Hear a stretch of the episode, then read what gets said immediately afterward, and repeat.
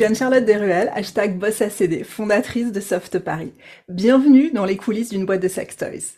Je suis obsédée du marketing, des chiffres, de coaching et par l'envie d'aider un maximum de personnes à vivre la version 5 étoiles de leur vie. À 30 ans, j'avais des dettes et un scooter et j'ai monté une boîte de sex toys. Aujourd'hui, elle fait un chiffre d'affaires à 7 chiffres, je suis entrepreneur en série et je travaille de la maison.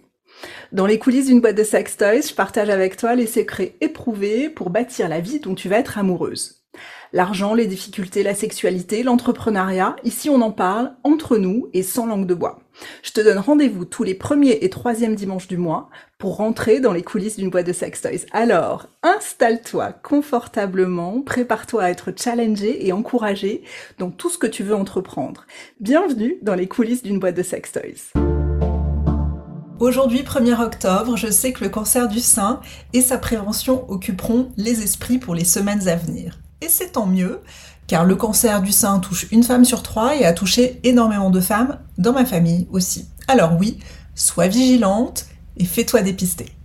Cependant, cette année, je te propose un octobre rose autrement, un octobre rose autour du HPV.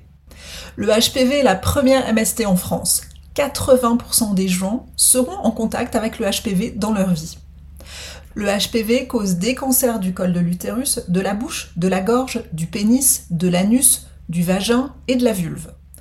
Au total, le HPV est responsable de 35 000 cas précancéreux et 6 400 cancers par an en France. C'est énorme. Surtout quand on sait que ce virus sera un jour éradiqué grâce à la vaccination qui existe déjà on n'a pas de temps à perdre. Alors, en préparant cet épisode, j'ai appris beaucoup de choses. Et si cet épisode te donne une prise de conscience et que tu te dis, ok, faut que j'aille me faire dépister, ou je vais aller me faire vacciner, ou encore je vais faire vacciner des jeunes autour de, moi, alors rendez-vous sur hpv.softparis.com pour signer ton engagement. Au sein de l'équipe Soft Paris, nous nous sommes donné un objectif que 10 000 personnes signent cet engagement sur le mois d'octobre. J'ai deux invités pour cet épisode. Laure Roule, qui est la fondatrice de l'association Notabou et représentante du collectif Demain sans HPV. Diagnostiquée à 47 ans avec un cancer stade 4, Laure a créé l'association Notabou pour lever les tabous sur les cancers HPV et plus particulièrement les tabous sur le cancer anal. Ma seconde invitée, c'est Mandy. Elle est conseillère Soft Paris elle fait partie des 35 000 personnes diagnostiquées chaque année avec des lésions précancéreuses dues au HPV.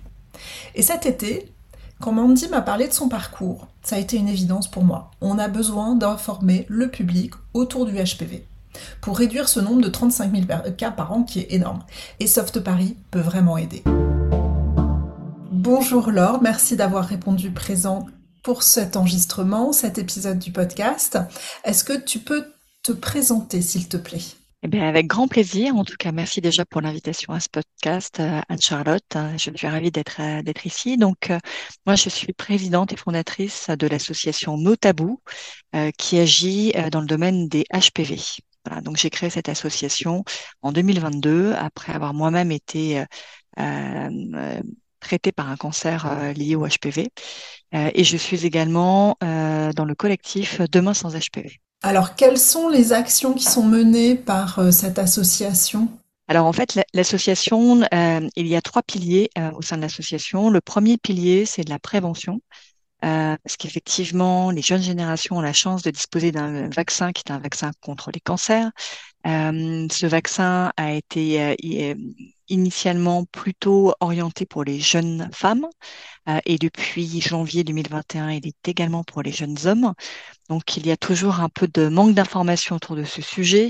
Euh, donc, euh, un des gros axes de l'association, c'est de pouvoir euh, parler euh, de cette vaccination, de, répondre aux questions, d'éventuellement de rassurer s'il y a des inquiétudes, et de montrer également tous les intérêts de cette vaccination par rapport à, des études dont nous disposons sur euh, le, le, marché australien ou, ou sur la Suède.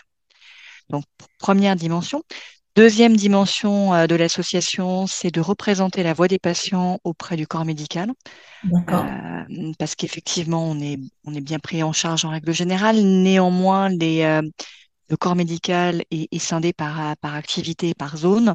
Or, le HPV touche plusieurs zones. Il, peut être intéressant d'avoir une, Exactement, plusieurs zones du corps, euh, que ce soit les muqueuses, euh, gynéco, euh, que ce soit homme, et, homme ou femme, les parties ORL ou les parties de l'anus.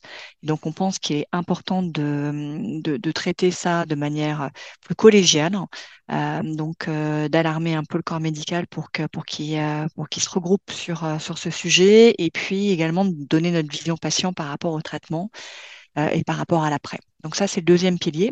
Et je dirais qu'enfin, le troisième pilier, c'est d'accompagner les malades, euh, parce que c'est pas forcément très très simple de faire face à un cancer lié au HPV, surtout quand ça touche des, zones de l'intime.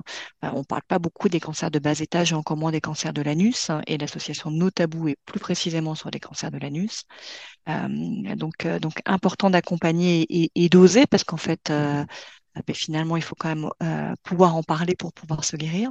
Euh, et puis parler de sexualité, parce qu'après les traitements, il y a pas mal de questions qui se posent euh, sur ce sujet. Et j'ai un petit peu la même question en fait par rapport au collectif. Donc tu nous as bien expliqué les, trois piliers sur les, autour desquels l'association elle travaille. Et le collectif, c'est quoi?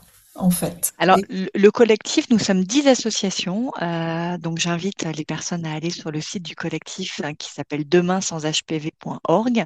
Mhm. Donc, vous trouverez une description des dix associations. Et nous sommes dix associations euh, qui travaillent autour des problématiques de HPV, avec chacune des associations ses particularités. Certaines associations sont plutôt tournées sur les cancers ORL, d'autres associations sont plutôt tournées sur les cancers gynécologiques, d'autres ont l'habitude d'être dans le monde du, euh, du VIH euh, ou également de travailler avec, avec le monde de la santé ou le monde scolaire.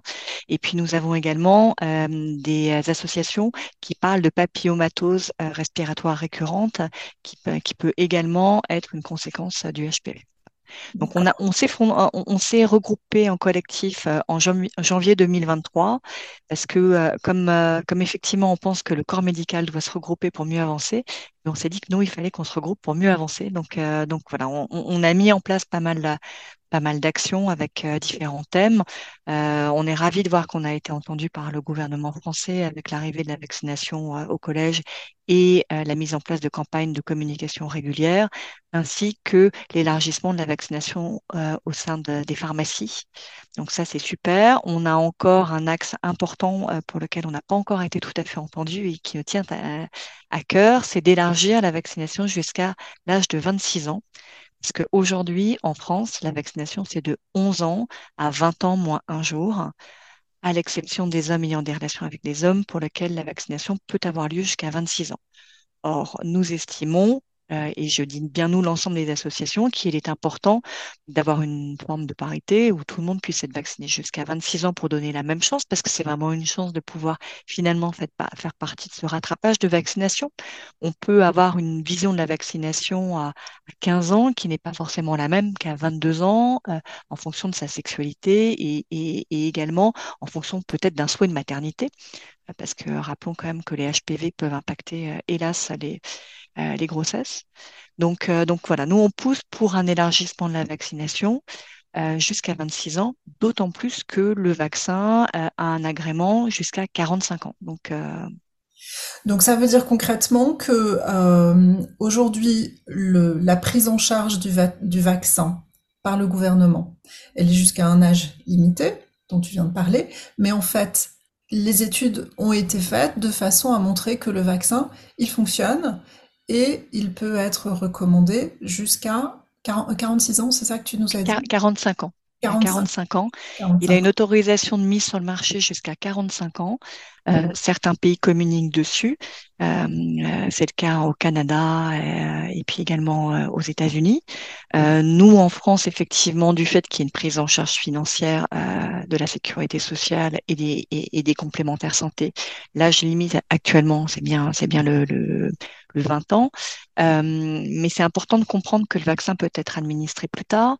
ça permet aussi de lever toutes les questions qu'on peut avoir, de savoir est-ce que je me fais vacciner une fois que j'ai commencé ma sexualité ou pas? Alors, euh, le, message, le premier message qui, passe, hein, c'est souvent, ben, on s'est vacciné le plus tôt possible pour euh, être vacciné avant d'avoir euh, finalement été confronté au HPV. Parce que je pense qu'il est peut-être important de rappeler comment se transmet le HPV. Le HPV, effectivement, euh, est un virus euh, sexuellement transmissible euh, auquel 80% de la population va être exposée. C'est un virus extrêmement courant, c'est le premier virus sexuellement transmissible. Euh, par chance, le corps, euh, dans la majorité des cas, sait très bien répondre à ce virus, donc la plupart des gens l'éliminent. Mais il y a hélas 10% euh, des gens qui vont conserver ce virus, qui vont derrière avoir des, lésions, donc on a 30 000 lésions par an, ou développer à plus longue échéance des cancers. Donc c'est vrai que on peut se dire que plus on commence tôt, moins on a été exposé au virus. Ce que je me permets aussi de rappeler un point important, c'est que ce virus, il est manuporté. Donc, euh, donc c'est vrai que les préservatifs finalement ne protègent pas euh, forcément du, euh, du, virus parce qu'on va pouvoir avoir le virus sur une muqueuse et dans, le, dans les préliminaires sexuels, le virus va se retrouver sur les mains et va être véhiculé d'une muqueuse à une autre par les mains. Et donc, néanmoins, pour revenir à l'âge de la vaccination, le vaccin euh, est autorisé jusqu'à 45 ans. On imagine bien qu'à 45 ans, ben, la plupart des personnes ont une, vie sexuelle. Euh, ça veut bien dire que le vaccin reste efficace. si une personne a déjà commencé à, faire une lésion, le vaccin ne sera pas curatif, il ne pourra pas réparer la lésion. Néanmoins, il préviendra de futures lésions. Euh, la vaccination est aussi très importante pour limiter la circulation du virus.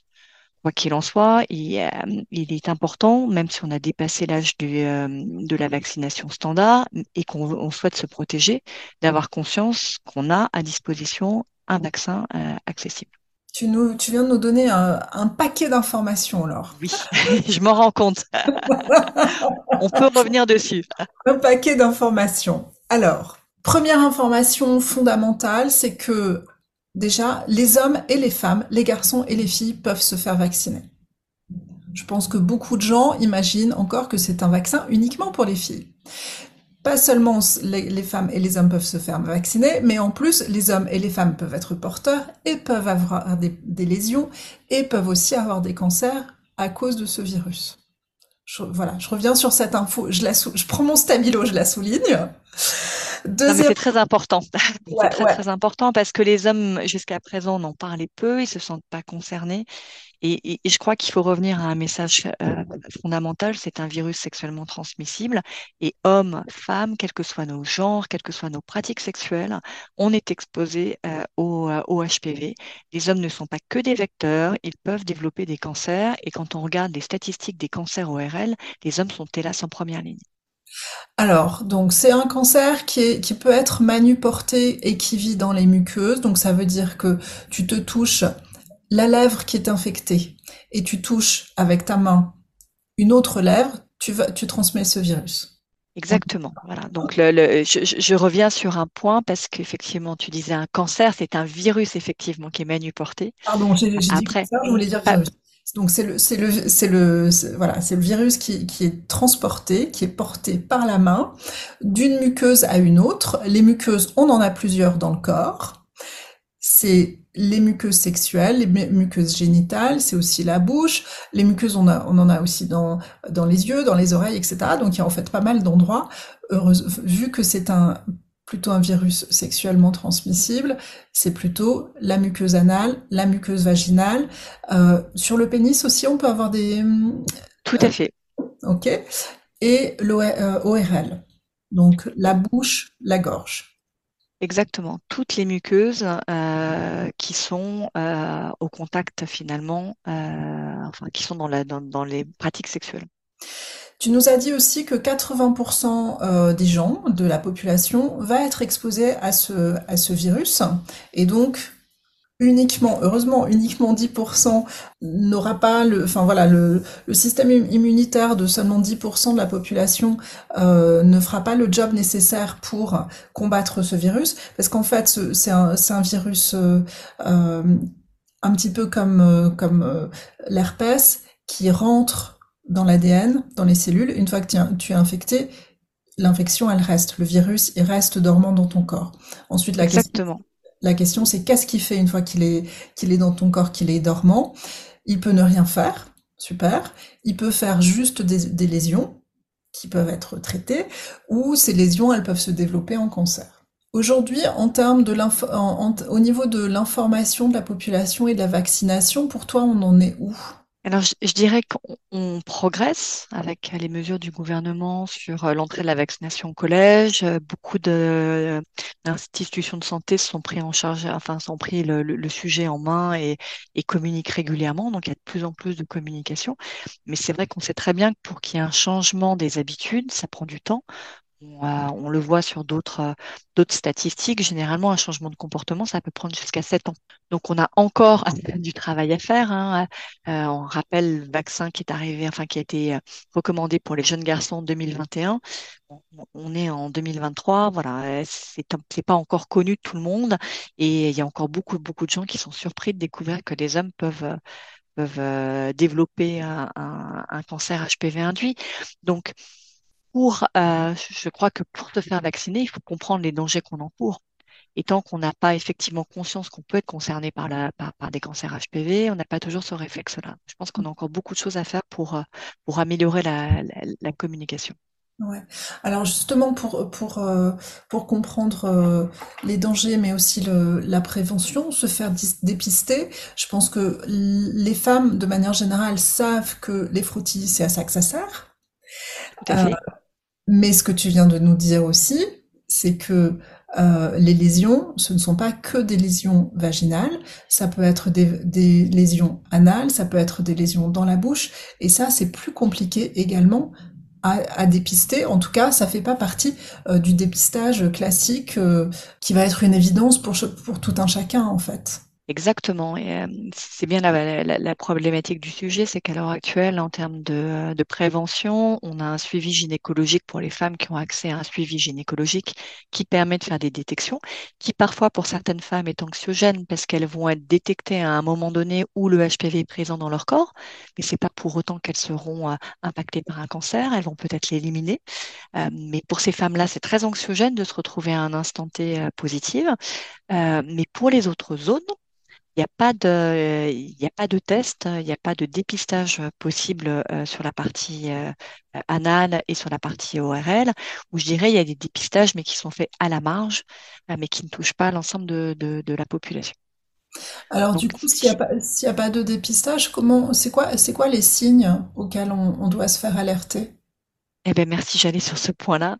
Euh, c'est assez silencieux. Hein. Ce sont des virus qui sont donc dormants et qui vont développer des cancers sur, euh, sur une échéance assez longue, c'est 15, 20, 25 ans. Euh, entre le moment où on a été exposé au virus et le moment où le cancer euh, finalement est, est déclaré. Et, et, je dirais que sur les parties ORL et anal, il n'y a pas forcément de signes avant-coureurs particuliers.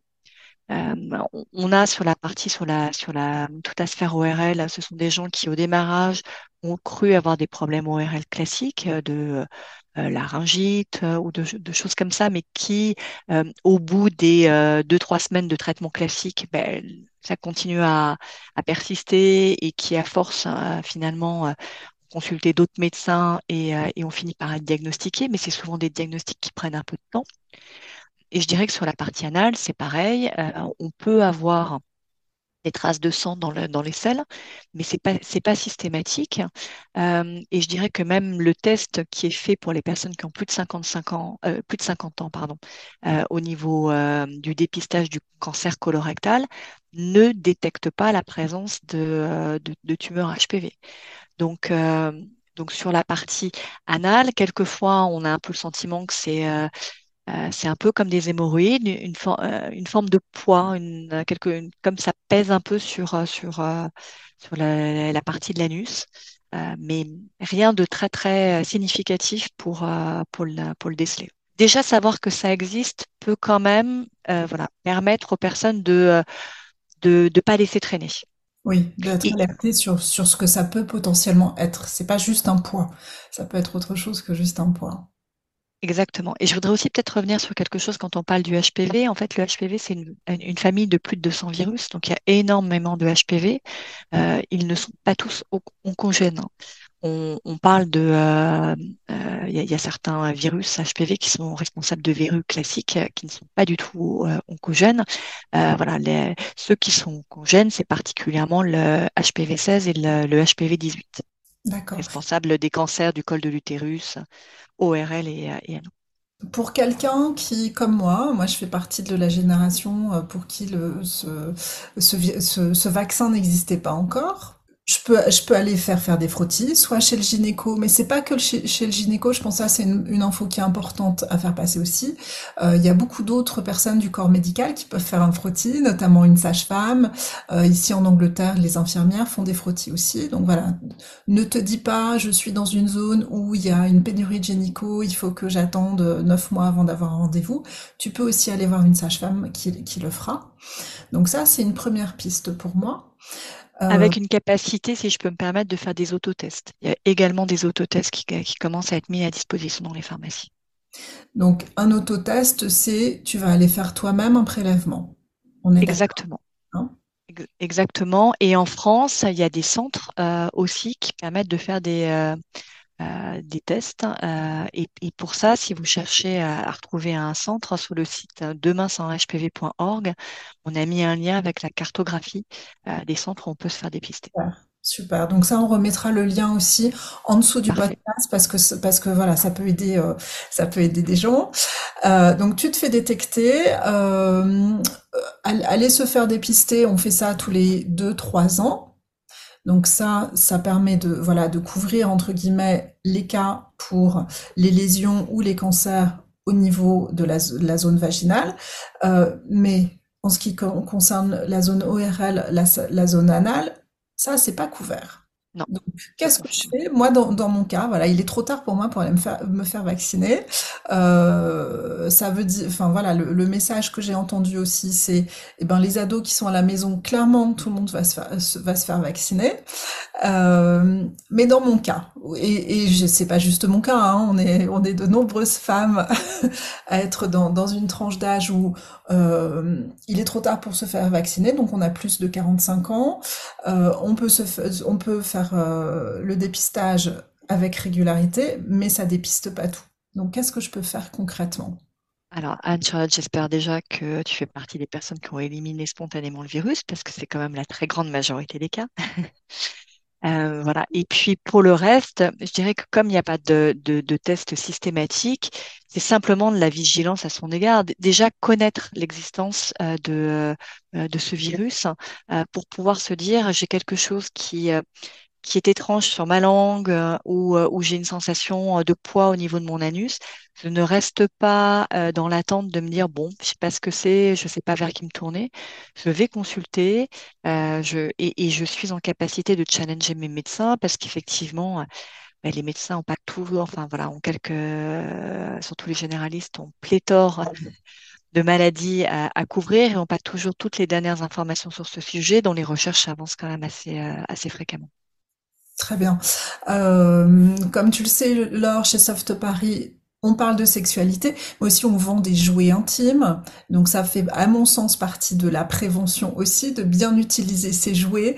Donc notamment euh, d'avoir des jouets spécifiquement pour soit la partie vaginale, soit la partie anale, et on mélange pas les deux. Ça, ça, ça simplifie énormément les questions justement de cross, euh, de contamination également des jouets, euh, ben, on les nettoie, les jouets on les nettoie avant et après, on les nettoie avec un nettoyant spécifique, donc ça veut dire que juste du savon c'est pas suffisant, euh, un gel hydroalcoolique c'est pas fait pour, ça risque d'abîmer ton jouet et ça va pas forcément non plus euh, éliminer les virus que tu as besoin d'éliminer. Euh, qu'est-ce qu'il y a d'autre dans ce, dans ce domaine-là? Les jouets, ça se prête pas. Un jouet, c'est personnel. C'est le mien. Je te le prête pas. Si t'en veux un, eh ben, tu t'en achètes un, justement, pour, pour des raisons d'hygiène qui me semblent évidentes, mais voilà, qu'il vaut mieux rappeler quand même. Euh, est-ce que est-ce que c'est possible, Laure? Je, je, réfléchis toujours à cette question de euh, voilà de, de prévention. Euh, est-ce qu'on peut aller faire une sérologie pour savoir où on en est avec le HPV Alors, on n'a pas de marqueur spécifique HPV dans les sérologies. Euh, il y a des, euh, y a des marqueurs tumoraux euh, qu'on va pouvoir retrouver quand le cancer est avancé, mais qui sont pas suffisamment fiables pour être prescrits. Donc, donc non, et là, c'est pas quelque chose qu'on détecte spontanément par, un marqueur. Je dirais que si on a un doute ORL, on va consulter son ORL. L'ORL a une capacité de rentrer une petite caméra à travers la narine qui va descendre dans la gorge et il va pouvoir faire euh, une visualisation du, fond de, la gorge et détecter s'il y a quelque chose et vous orienter. Et euh, pareillement, sur la partie anale, aller faire une coloscopie euh, pour, pouvoir vérifier qu'il n'y a rien. Et je, je, dirais que peut-être arriver à un certain âge, ça fait peut-être partie des choses euh, à suivre pour, euh, pour être bien sûr de ne pas se retrouver en, en, situation à risque. Et je, repartage, enfin, je, repartage, je partage complètement le point sur euh, euh, les jouets et effectivement de, de, réserver un jouet à une zone pour éviter une contamination d'une zone à une autre. Parce qu'effectivement, on, on, parle de contamination avec son partenaire, mais c'est souvent aussi une autocontamination. Si on a un HPV dans une zone A, euh, enfin la zone avant, on peut très bien se la passer sur la zone arrière. Euh, D'où l'importance d'être euh, d'être un peu prudent sur la partie jouée et, de bien séparer les sujets. Et à côté de ça, il n'y a pas de d'études scientifiques qui prouvent que le euh, virus peut être transmis sur, euh, sur des surfaces. Parce que je, je, lis des, des, fois des inquiétudes sur le partage de la serviette et autres. Voilà, il n'y a aucune étude scientifique qui démontre que sur les, euh, sur les draps ou sur, la, sur les serviettes, il y a des risques. En revanche, effectivement, il est tout naturel de penser que comme c'est manuporté, si les mains touchent les muqueuses, les jouets touchant les muqueuses, il y a de fortes probabilités que les jouets soient contaminants. Mmh, mmh. D'accord, d'accord, très bien. Est-ce que tu peux nous dire aussi euh, pourquoi alors tu, as décidé de, de, de monter cette, cette association Notabou? Tu, tu l'as abordé euh, brièvement au début, euh, tu as parlé du fait que voilà, c'est euh, il faut oser en parler. Et par exemple, bah, si tu sens une lourdeur au niveau de l'anus, c'est pas forcément euh, très évident de se dire je vais aller en parler à quelqu'un du corps médical, mais je pense que nos, nos tabous, ça fait partie euh, des voilà des, des, des, des, valeurs portées par euh, par l'association. Exactement, ben effectivement, c'est alors euh, euh au moment moi, j'ai été effectivement euh, touchée par un cancer HPV induit euh, qui m'a été diagnostiqué en 2022 et au moment où j'ai fait mes recherches, il n'y avait rien de particulier sur euh, le cancer de l'anus. Euh, hormis euh, voilà de, de, de, de, lire certains cas, mais qui, qui, semblaient assez exotiques. Et je me sentais pas du tout concernée par, euh, par, par, cette forme exotique.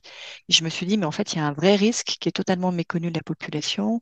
Euh, il est important de communiquer, il est important d'oser en parler, même si c'est pas facile. Hein. Déjà, c'est pas facile de parler d'un cancer, et encore moins quand on vous pose la question de où est ton cancer.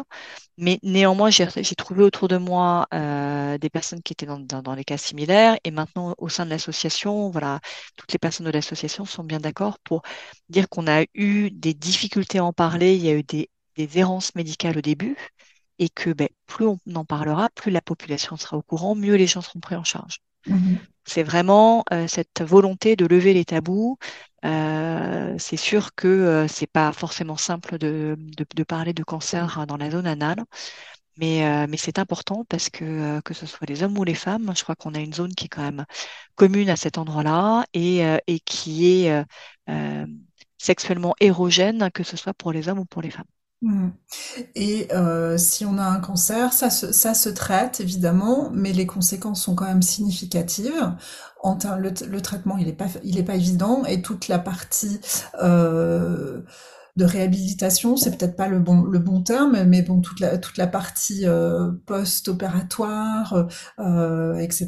est quand même assez assez lourde également.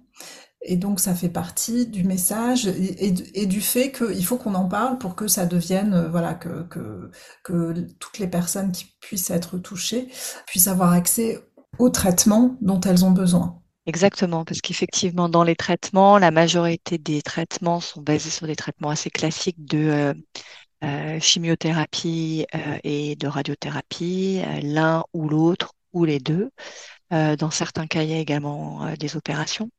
mais je dirais que la radiothérapie a la particularité de faire des rétrécissements de tissus. Donc, toutes les personnes, que ce soit hommes ou femmes, qui sont traitées sur la zone périnéale en radiothérapie, euh, ont un post-traitement avec quelques questions autour de du retour à la sexualité. Donc, il est important de pouvoir, pouvoir en parler. Il n'y a pas forcément de lieu euh, prévu pour, à, cet effet. Je dirais qu'on est très bien pris en charge tant qu'on est en traitement avec un protocole précis. Mais une fois qu'on se retrouve de l'autre côté, qu'on a fini son traitement, on a euh, un une zone qui ressemble un peu à un post-partum, un post-baby blues. C'est-à-dire qu'on s'est battu contre un truc énorme et puis euh, tout été très régulier avec un suivi euh, bien organisé. Puis là, d'un coup, ben, il n'y a plus de suivi, on se retrouve tout seul. Et on se retrouve tout seul avec ces questions sur ben, maintenant, je suis plus tout à fait euh, le même ou la même qu'avant. Comment j'apprends finalement à reprendre possession de mon corps? Comment j'apprends à redécouvrir ces zones-là et comment ben, finalement je reprends confiance, quelle rééducation je peux faire de ces zones-là, quel traitement d'appoint je peux faire pour finalement améliorer mon confort euh, et retrouver euh, une vie euh, la plus normale possible et une sexualité la plus épanouie possible. Exactement, et c'est pour ça que euh, je pense que Soft Paris a quelque chose euh, à apporter dans ce domaine-là, justement, parce que, eh bien, ça fait partie de notre quotidien chez Soft Paris que de parler de sexualité, que d'aider et accompagner les gens, peu importe là où ils en sont dans leur sexualité, euh, de voilà, de façon à ce que ça, ça se passe le, le mieux possible. Et c'est pour ça aussi que pour le mois d'octobre euh, avec Octobre Rose plutôt que de parler euh, du cancer du sein qui voilà aujourd'hui a quand même je pense une médiatisation euh, significative.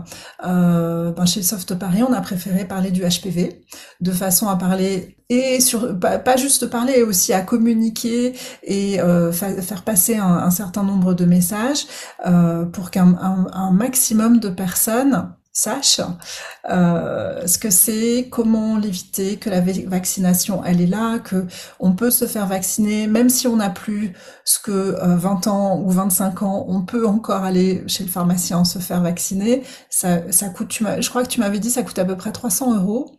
C'est ça, hein? Euh, Alors, j'ai re-regardé précisément les tarifs hein, et, je crois qu'on est en France dans les 120 euros par vaccin et comme il y a trois doses, voilà, donc on est un peu plus de 300 euros si, on, si on se fait vacciner hors, hors période de prise en charge. Euh, donc c'est un budget, mais je pense que c'est un budget euh, bah, qui vaut la peine en fait. De, ça vaut la peine de mettre un petit peu d'argent de côté pour euh, pour ça.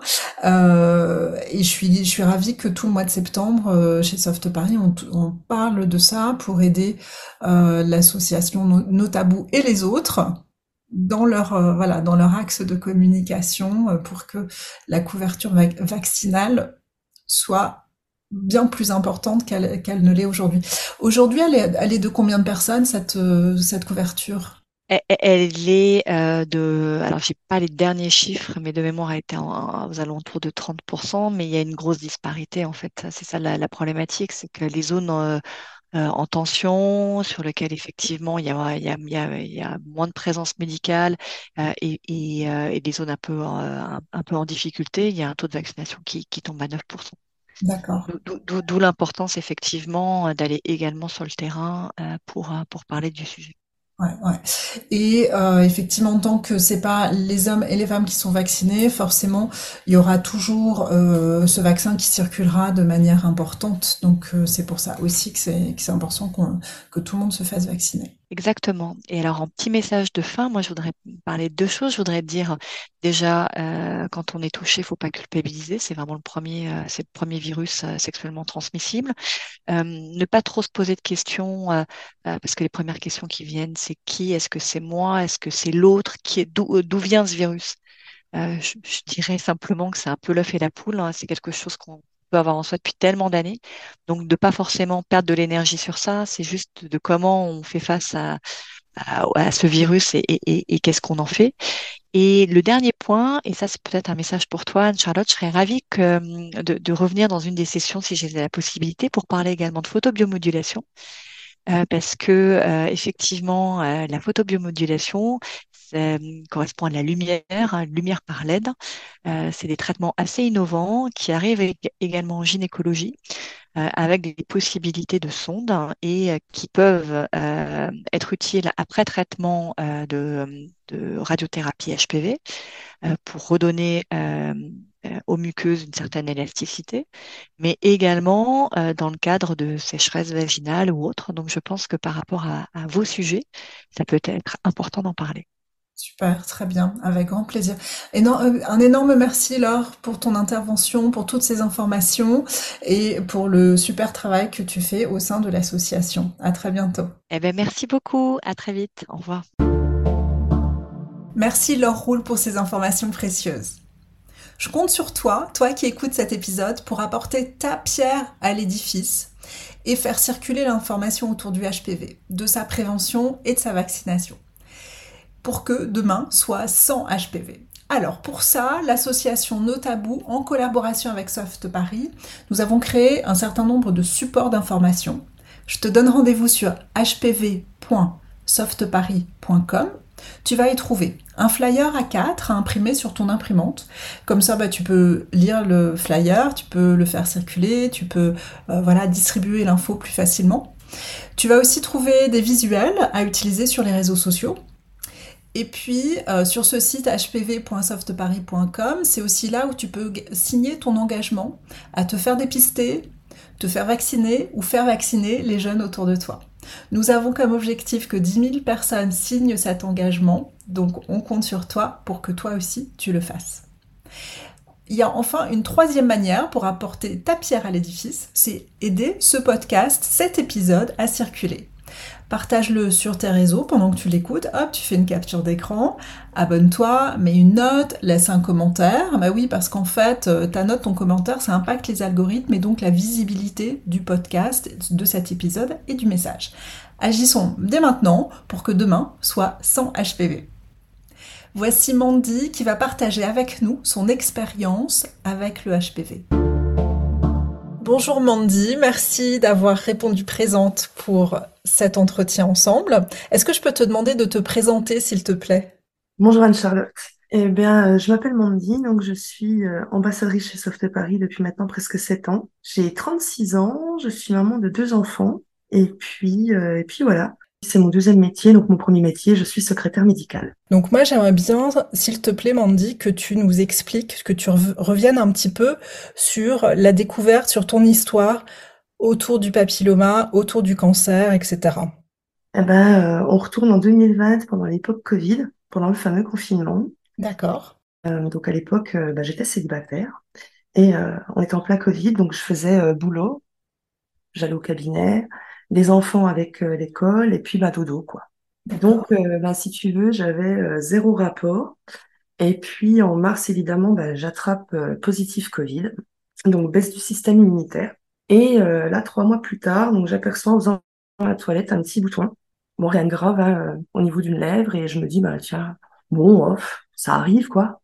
Et puis, bah, le lendemain, ou quelques jours plus tard, je sais plus, bah, quelques petits boutons de plus. Et là, je commence à paniquer quand même. Je me dis, tiens, c'est bizarre. Voilà, puis euh, ben, vu que je suis le genre, je fais partie de la team euh, qui ne chope jamais, ne serait-ce qu'une mycose.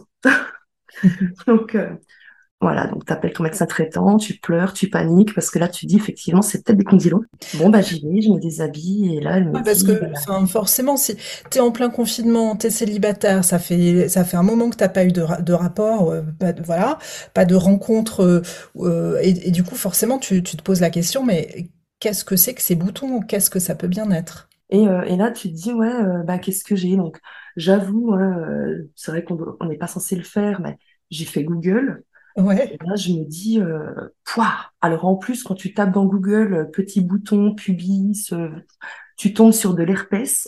D'accord. Donc tu te dis, ouh, ça craint. Et en fait, euh, bah ouais, j'arrive chez mon médecin traitant et là, elle regarde, elle observe et puis bon, bah, elle a fait le diagnostic en 30 secondes. elle m'a dit, bah, papilloma HPV, quoi. En fait, ça veut dire que la lésion, elle était tellement avancée certainement à cause de la baisse de ton système immunitaire, elle était tellement avancée qu'il n'y a pas eu besoin de frottis, rien du tout. En fait, voilà, la, lésion, elle était déjà bien avancée.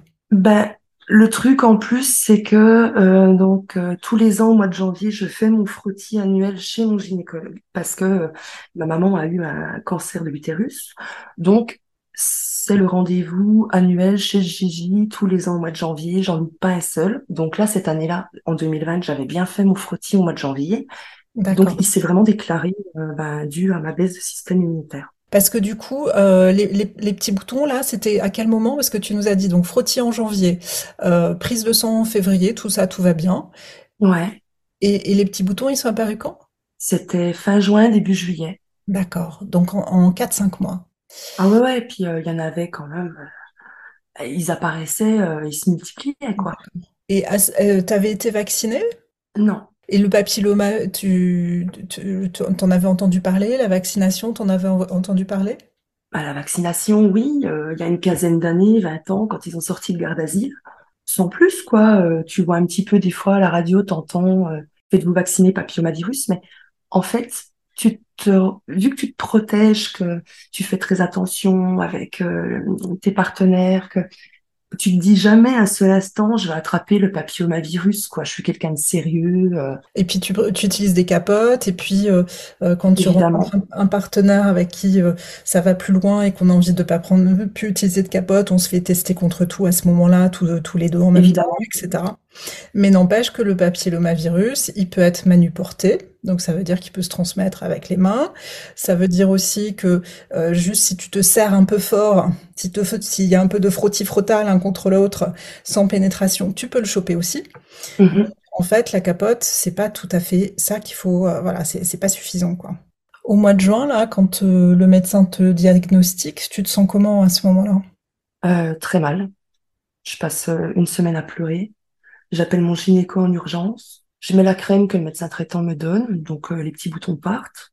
Et puis, euh, et puis mon médecin traitant, mon, mon gynéco, pardon, donc je le vois la semaine d'après. Et puis là, il me dit, euh, bah écoutez, on va vous envoyer à l'hôpital, c'est le protocole. Et là, en fait, je comprends par rapport à ce qu'il me dit que j'ai deux mois d'attente pour faire ce qu'on appelle une colposcopie, donc un examen du col qui est beaucoup plus poussé. Et je me dis, ah ouais, deux mois, quoi.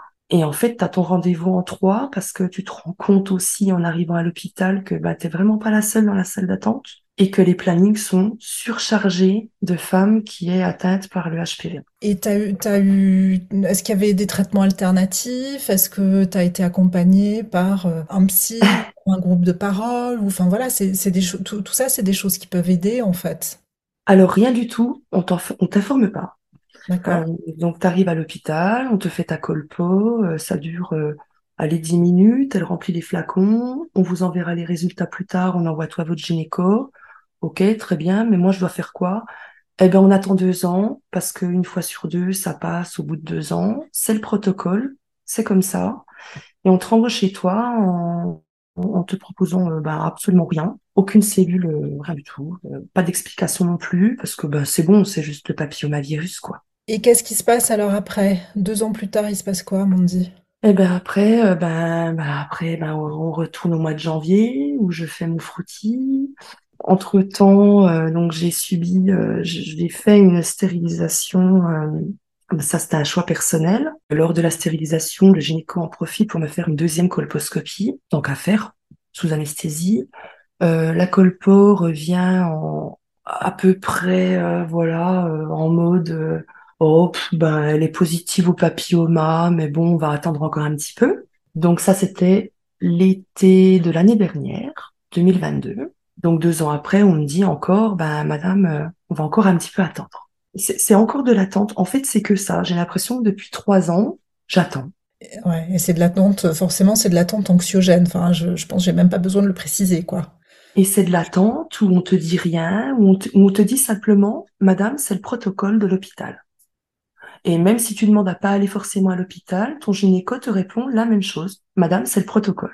Je pense qu'il faut, il faut préciser quand même que si c'est le protocole, c'est, c'est justement parce que il y a plein de, de lésions à ce moment-là qui se résorbent d'elles-mêmes. C'est ça, une sur deux. Mm. Une sur deux. Et donc, encore un an plus tard, puisque, voilà, puisque c'est, maintenant un an plus tard, mm-hmm. on est où? T'as, as refait euh, un frottis en, en janvier? Alors, je l'ai pas fait en janvier puisqu'on m'a dit d'attendre un petit peu, puisque j'avais fait ma colposcopie au mois de juillet l'année dernière. Et là, bah, en fait, tu mets les pieds sur l'étrier, elle commence à te sculpter, elle te dit directement, euh, oulala, là là, c'est pas joli.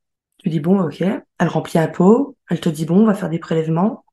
Elle te remplit deux pots, quatre pots. Et là, tu la vois tamponner le tampon urgent euh, sur euh, la feuille pour la napate, quoi. Et là, donc, du coup, elle commence à m'expliquer qu'effectivement, j'ai des ulcérations qui sont quand même bien profondes et puis qu'on va faire analyser tout ça et que l'hôpital va m'appeler, encore l'hôpital, et, euh, et, que par rapport à la biopsie, donc aux analyses qui, ont, qui, qui vont être faites, euh, bah, suivant la, le résultat des analyses, on va faire tel ou tel traitement.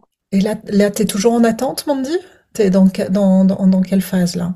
Ah bah du coup, alors euh, la gynéco te rappelle deux semaines après, et puis donc là, euh, elle me dit au téléphone, euh, donc là je comprends pas très bien, hein, je m'assois, et là elle me dit au téléphone qu'effectivement on est sur des cellules précancéreuses et cancéreuses, donc euh, qu'il va falloir encore faire des biopsies beaucoup plus poussées pour voir jusqu'à quelle profondeur donc le col est atteint. Et là, en fait, je comprends que j'ai un début de cancer du col de l'utérus et que euh, quand elle commence à me parler de conisation, de laser, et de, de me dire encore une fois, on va attendre que l'hôpital vous appelle pour refaire encore d'autres examens, pour voir jusqu'où c'est atteint et euh, si on fait pas d'autres traitements derrière. Donc dans ce dans tout ce message, il y a quand même beaucoup d'attentes. Il y a un côté très anxiogène parce qu'en fait, t'es pas très informé, si j'ai bien compris. On te dit d'attendre, mais on te on te ben, on te dit pas, euh, euh, t'inquiète pas, ça, ça va passer. On, on, laisse un peu passer de temps parce parce que la probabilité très forte, c'est que il y a rien du tout. Juste on garde un œil dessus. C'est pas ça le message qu'on te fait passer. C'est enfin, je trouve ça un peu euh, un peu étonnant en fait. Le message qu'on te fait passer, ce qu'on te fait vraiment comprendre, c'est que t'es pas la seule, que qu'on est beaucoup en fait euh, à avoir ce souci-là. Quel conseil tu peux donner aux jeunes et aux moins jeunes autour du, du papillomavirus, de la, de la vaccination, du dépistage? Euh, bah, Vaccinez vos garçons. Alors, vacciner les filles, oui, mais vaccinez vos garçons. Euh, Mandy, est-ce que tu aurais un message, euh, un message de fin, euh, voilà, le, dernier truc, message que tu veux absolument faire passer parce que bah, ton expérience depuis trois ans, c'est quand même compliqué. mais si ton expérience, elle peut aider d'autres personnes, et eh ben tant mieux. Alors, c'est le moment de faire passer ton message, ma belle. Eh ben, courage. courage à celles qui sont dépistées, qui sont positives, parce que c'est vraiment, en tout cas pour ma part, un parcours du combattant. Et puis, courage quand vous avez des résultats positifs parce que parce que psychologiquement c'est vraiment pas évident. Parlez-en autour de vous parce que vous allez vraiment vous rendre compte que vous n'êtes pas seul. Et euh, dans, les, dans les notes du podcast, on va mettre aussi les liens vers les différentes associations, vers qui se tourner, parce qu'il y a des associations qui sont présentes, qui sont actives, qui restent assez confidentielles hein, quand même. Donc c'est pour ça aussi qu'on en fait parler. Voilà. Oui, c'est bien. Mandy, un énorme merci pour ton témoignage ce soir. Merci Ancha. Et, et, je te souhaite euh, surtout euh, bon courage euh, dans voilà dans, dans, dans l'attente et dans les différentes phases de, de, ces, de ces trois années qui viennent de passer et qui sont pas encore finies. Merci à toi Mandy. Merci. Je voudrais juste revenir sur un dernier point. Si tu as entre 20 et 45 ans, tu peux te faire vacciner, ce sera à tes frais.